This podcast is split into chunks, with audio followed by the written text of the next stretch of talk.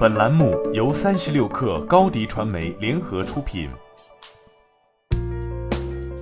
本文来自网易科技。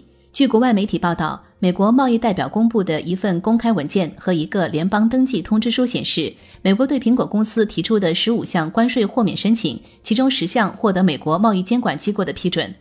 美国政府此举希望通过降低进口零部件的成本，让苹果和游戏电脑小型制造商能够更加容易地在美国组装设备。苹果没有说明为什么要求这些豁免，但是这些请求是针对半成品电路板等部件提出的。苹果在美国德克萨斯州生产 Mac Pro 电脑，其中一些部件将免于加征关税，但不包括中间件部件。苹果没有对媒体提问立即给予回复。Mac Pro 电脑起价六千美元，约合四万元人民币，面向音乐和电影工作室等用户。由于是专用设计，设备销量一直不大。苹果从未公开发表过评论生产计划。去年生效的第三份美国关税清单，其中征税的对象就包括一些完全组装好的个人电脑以及制造它们的主要部件。这实际上意味着，制造商即使在美国制造设备，也面临成本上涨。另外，这些关税对个人电脑游戏行业的玩家也是一个打击。在这一行业中，发烧友们常常用零件组装自己的定制机器，而这些零部件中的许多来自美国本土以外的国家。